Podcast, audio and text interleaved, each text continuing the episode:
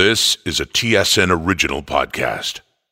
Just a quick note for listeners, this podcast includes some adult language and subject matter. I remember one one time, Bill Friday was the referee. He's screaming at me. I'm getting ready to take the face-off. And I turn around and I look at him like, what? He's like, get me the draw. And his eyes are bulging out. I'm like, okay. And uh, got the draw back, and Durbano wound up and took a slap shot right towards Friday, and Friday sees it coming, and he's trying to get out of the way, and I swear the puck had like a beacon on it, because the puck was curving and turning and kind of chasing him almost, and I don't remember if it hit him or whatever, but Steve got kicked out of the game. That's something you don't see too often today in hockey.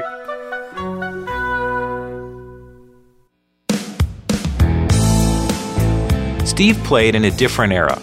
There was more thuggish behavior, and political correctness was pretty much a foreign concept. Steve had many names like Steve, Meathead Durbano, and Demolition Derby, but one of those nicknames stands out. In some circles, Steve was known as Mental Case. And there's one question that I kept coming back to as I dug deeper into Steve's story and why he acted the way he did. What made him the most violent player to lace up skates?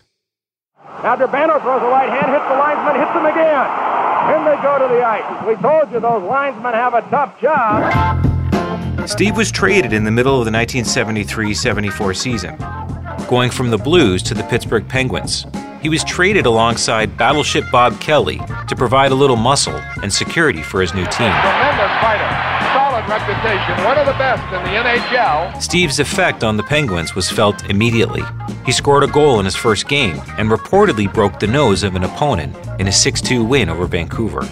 During his first game in Pittsburgh, Kelly and Durbano had one assist between them, but also a whopping twenty-six penalty minutes. That got them co-First Star honors and a huge ovation. They raised their arms together in the air. Steve was welcomed by fans and teammates alike. He was playing an exhibition game against the Cleveland Crusaders in Pittsburgh. I mean, it was a big brawl because, uh, you know, the Crusaders were W H A and we were N H L. And so I think Durbano might have started it. He was usually starting them. That's Chuck Arneson, a man who was close to Steve and who was his teammate for four seasons. First with the Penguins, then the Kansas City Scouts, and finally with the Colorado Rockies. This was during the heart of the nineteen seventies. The Broad Street Bullies were about to win back-to-back Stanley Cups using intimidation and brutality. But back to Chuck's memory, just causing a line brawl didn't push the envelope far enough for Steve. But the refs escorted him off the ice through the gate to our dressing room, and instead of going in the dressing room, he went around where the Zamboni is, and he ran on concrete on his skates, jumped onto the Zamboni, and jumped over the glass onto the ice yeah. to get back into the fight. Like, like where is he coming from? One note Chuck left out of his story was that the Crusaders pulled out of the game.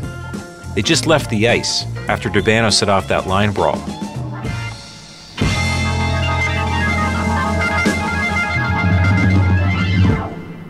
It's not easy to go back in history forty years and understand a particular person's motivations.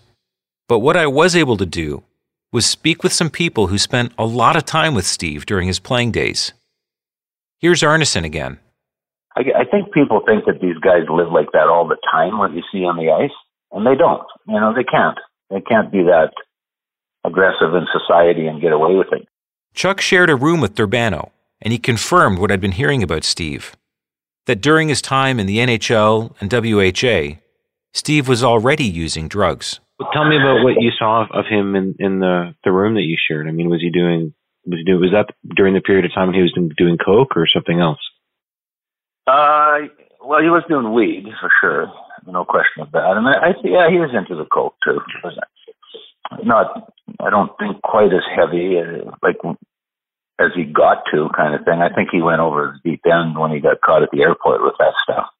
It was pretty taboo in the seventies. I mean, it was, you know, it's it's kind of more mainstream now. You know, I think in the eighties and nineties, the young executives and that were all dabbling in coke. But in the seventies, I mean, it was like heroin type practically.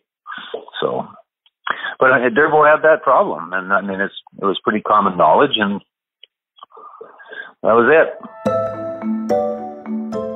On October nineteenth, nineteen seventy-four, Steve collided with Flyers tough guy Andre Moose DuPont. It was the third game of the season for the Penguins, but it was Steve's first because he'd been hit with a two-game suspension for that line brawl that Chuck told us about against the Cleveland Crusaders. He broke his wrist in Pittsburgh quite badly, and his hand started to shrink. It was so severe. His hand was actually getting smaller. Uh, I really don't know what it was, but that's what was happening. I've read articles where Steve had to have three or four, even five surgeries on his wrist and hand to correct the damage. A number of people who knew Steve all seemed to agree that this injury set him back professionally and emotionally. Here's Dale Tallon. Then he just strictly relied on, you know, being a tough guy and not really relied on much of his skill. Arneson helped paint a picture of how Steve's injury affected him during his career. He was in constant pain, and the doctors had him on all kinds of painkillers, and that was kind of the start of the end for, for Steve. So it was not good news, and I think he really got into the really got into the bad stuff after that. He had started using cocaine while he was playing, but an exceptionally bad hand injury boosted his appetite and his need for it. He was desperate for relief from pain, but instead, he discovered what would become a harmful addiction. So I wasn't a drinker. I guess if I was a drinker, I would have just become more of a drinker. You know, most, a lot of players have a drinking problem in yeah. sports. You know, it's pretty obvious. Uh, well, now, you know, it's, now it's drugs.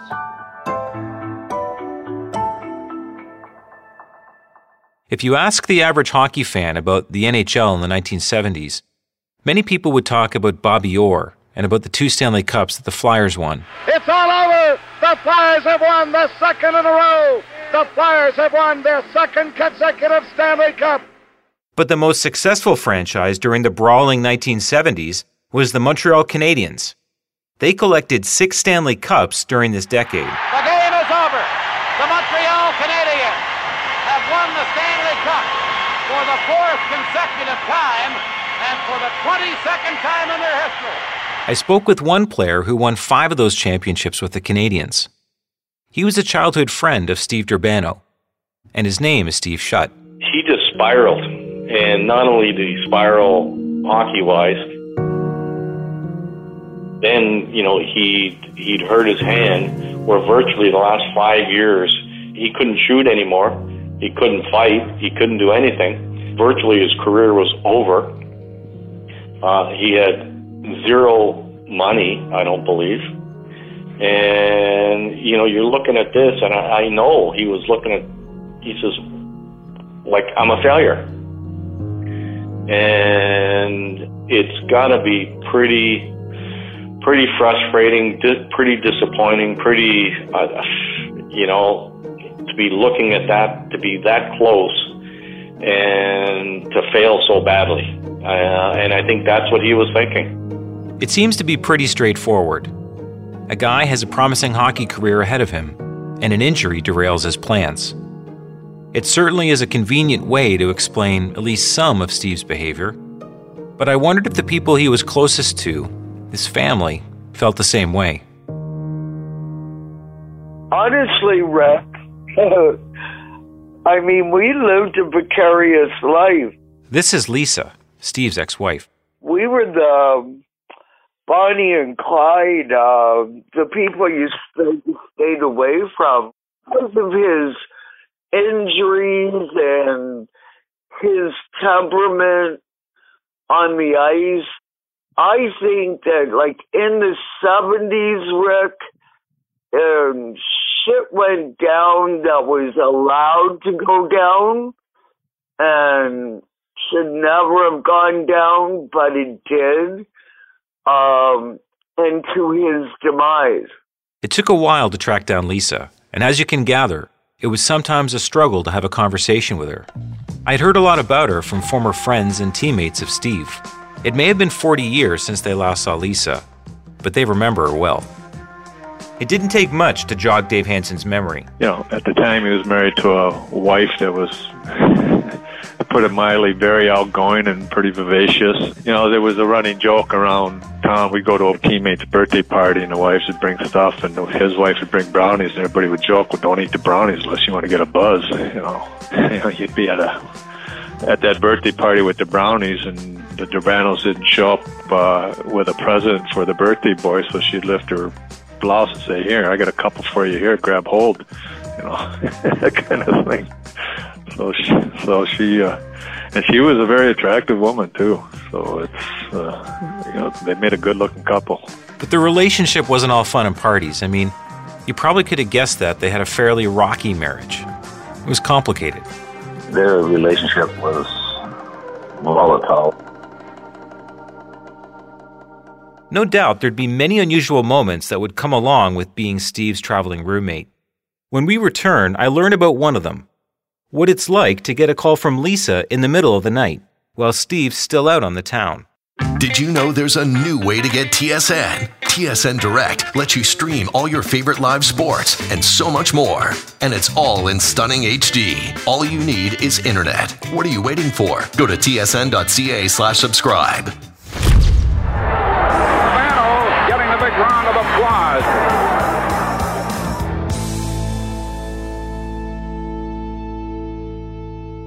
His world, when I knew him, revolved around Lisa. What I saw and heard, it was pretty crazy, pretty crazy stuff. They love to hate each other, maybe not hate each other, but love to disagree with each other and have spats. And I remember the phone ringing at three thirty in the morning, and uh, it would be Lisa, and, you know, where's Durbo? And I said, he's right here, and give him the phone, and they'd get into a battle because she ran out of money or something, and uh, he was going to have to send her money the next day or wire it or whatever. I mean, they were continually battling. One especially bad fight the two got into happened while Steve was playing with the Bulls. The team was on the road in Cincinnati, and it was the night before the game. Steve's teammate, Phil Roberto, gave me his recollection of what happened. Lisa Durbano called Steve's room, and Frank Mahovlich was his roommate, who answered the phone and told Lisa that uh, Steve wasn't in. So Lisa got all upset and uh, turned around and called the coach, who at the time was uh, Glenn Somner, and told Glenn that uh, she was going to kill, tell Steve that she was going to kill the dog and smash all the furniture. The next morning on our morning skate, Glenn came up to me and told me the situation with Lisa, if that was possible. And I said, I don't know, Glenn, anything is possible. So uh, I think he went, home, went over and told Steve that uh, he needed to go home. Steve bounced around a ton during his final four years in pro hockey. I'm going to try to run through this just to explain how often he was on the move. First, the twenty-three-year-old signs a blockbuster deal with the Penguins, worth almost a million and a half dollars. When Blairfield was general manager, he signed me to a twelve-year package. Well, I guess he figured he'd tie me up for the rest of my career. It wasn't long before Pittsburgh's management started to regret their decision. Early in the nineteen seventy-five seventy-six season, Steve stormed out of two practices in ten days, calling them a waste of time and hurling his stick into the stands. The team promptly suspended Durbano and kept his paycheck while he was out. Once reinstated, he resumed his reckless style of play, setting multiple team records for penalties and penalty minutes in a game. Clearly, things weren't working out with the Penguins. He got shipped to Kansas City in early nineteen seventy-six. The undisciplined penalties continued. He finished with a league-high three hundred seventy penalty minutes between the two teams. Eat your heart out, Dave Schultz. And at the end of the year, the Scouts relocated to Colorado and became the Rockies. Steve kept piling up penalty minutes at a record pace, one hundred twenty-nine in just nineteen games. Steve was waived by the Rockies after he picked up his third misconduct penalty this season, when he refused to go to the penalty box after a fight. But he did get close enough to the penalty box area to fire his helmet like a missile at his opponent, Bob Plager. Steve reported to the Rockies minor league team in Rhode Island, and he didn't last long there either. He quit the team mid-game, reportedly over the length of the intermissions. After a brief stint with the Detroit Red Wings, Durbano wound up in Birmingham, playing for Gilles Leger, who was the team's coach and would later become G M. The thing about about Steve was that he was unpredictable. And, uh, you know, and, and the players that played against him knew it. In an interview, Steve revealed a little bit about his time playing pro hockey in Alabama. I was still married at that point. Um, got back into the cocaine in Birmingham. I'd seen the career going down the dumper.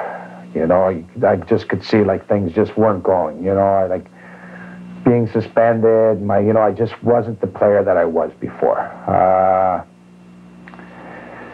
Just, you know, like, started to fall apart, you know. I didn't handle it too well. You know, I went to drugs. I've heard a lot of stories about Steve and his violent behavior. But there's one story where Steve got into it with Bulls owner John Bassett. You almost have to hear it to believe it. Here's the setup. Steve signed with the Detroit Red Wings, but was then traded to the Bulls. But because of the way the two teams did their payroll, Steve thought that he was owed four hundred dollars from the Bulls. While the Red Wings paid their players bi-weekly, Birmingham paid their players every game. He comes in the office and he says to John, "You owe me four hundred dollars. John says, "I don't owe anybody four hundred dollars. He goes, "John, you owe me four hundred dollars. John says, "You go to Detroit if you want your four hundred dollars. I don't owe you anything. Durbano says, "John, I went to Detroit. You owe me four hundred dollars. Steve says, "If you don't give me my four hundred dollars, I'm going to break both your legs." So anyway, John jumps up and he turns around, he comes into my office and he says, "Jill, did you hear that?" I said, "Yeah, I heard it." He says, "What should I do?" I said, "Pay the four hundred, John. It's two hundred a leg." So that was, that's the kind of stuff that went on. It was pretty funny when you think of it. That's just a small sampling of what the baddest man ever to play hockey did in his career.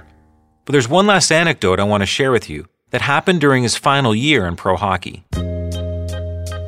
Steve's back with the Saint Louis Blues, the team that gave him his first shot in the N H L. Started playing, wasn't doing too bad, then the New York incident. Stick swinging on the far side. Sutter just scored a hat trick, three straight goals, so the whole bench jumped off to congratulate him. Fotiu was in the penalty box. We're skating by their bench. Nick's coming out of the penalty box, and as he's skating across the ice, I'm the last guy, and as I look up, I see a punch coming. Get out. Was that Durbano? It might have been Durbano, I'm not sure. So I duck the punch, and I come up, and I chop him on the shoulder with the stick. Like, you know, like, stay away, I don't want any part of you. Yes, it's Durbano. Hey, time is the stick, you gotta take a guess. So I start skating in the penalty box, and I'm called to center ice, and they go, "You go to the dressing room, you've got a match penalty." I spit my gum out, and I said, you know, and I just told them, I said, "I don't believe it. You're calling a match penalty for something like that?" I said, "It's obvious you don't want me in this league." Tempers are still a little bit high out there. So I, I started skating to the dressing room, and I headed for Nick. Durbano out of no place. Sunday went across the ice for no reason at all. I'm upset. I'm match penalty. I'm figured, okay, you. Now I'm going to take my shot. I just want one shot. He's gone from the tail. He broke loose. Just as he went to grab me, I got one shot in. I came almost, I was right down the crouch, and I landed a shot, the best shot I probably ever threw, and he didn't go down. Just rocked him. He just rocked him back for a second, and I figured, am I in trouble? Jim, he's got a history of that kind of action. He's been suspended in every league he has played in. The bench is emptied.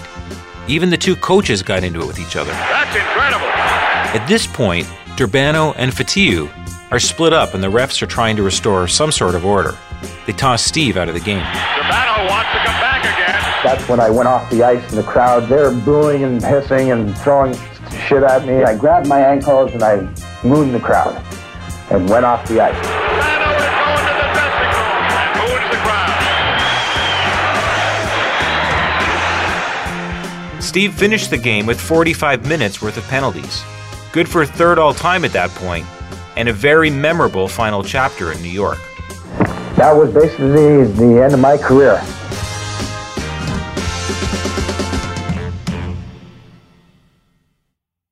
That would be Steve's last full season in pro hockey. And after all was said and done, Durbano finished his time in the N H L with thirteen goals, sixty assists, and one unsurprising record, one that he still holds to this day. Steve had the distinction of having the highest number of penalty minutes per game. He ended up spending a whopping five minutes and seven seconds on average in the penalty box. One quick qualifier. We didn't count anyone with fewer than one hundred fifty games played. In the next episode, Steve's morally reckless behavior doesn't end with his career.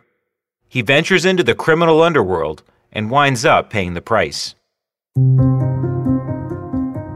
Coming up next time on Durbano. The minute I walked into customs, the doors closed behind me and everybody else following went right out to their cars. And I knew then it was, they were onto it. And they picked up the one shoe and turned it over and they go, well, it looks normal, and put it down. And they picked up the other shoe and they took a pen out. He jabbed the pen into the area and pulled it out and he just goes, what's this? Oh, I said I was set up. You know, I was down in South America and... This is your defense? Uh, that's, that's my story, yeah. A lie though, Steve. Pardon? It's a lie though. It's a, it was a lie, yeah. yeah. I can remember sitting in that reception area looking out the glass and seeing some of these guys going up and down the stairs and figuring, Jesus, is this where it all ends? Is somebody going to stick a knife in my back? Could have happened. Could have happened. Came close to it once.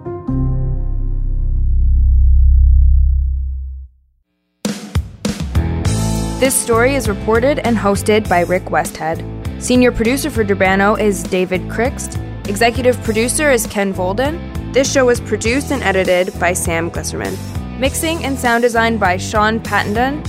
Research, fact-checking, and locating guests for all interviews was done by Takia Singh and Emily Hanskamp. Our theme song was composed for us by Jonathan Gallant of Billy Talent. Show art and design by Vince Arnone and Eric Kirk. Website developed by Pete Stewart. Thanks to everyone who chose to share their stories about Steve with us. John Durbano, Phil Roberto, Rosie Domano, Lisa Ostrich, Gilles Leger, Steve Shutt, Karen Pappen, Dale Tallon, Dave Hansen, Dave Schultz, Ken Linsman, and Chuck Arneson.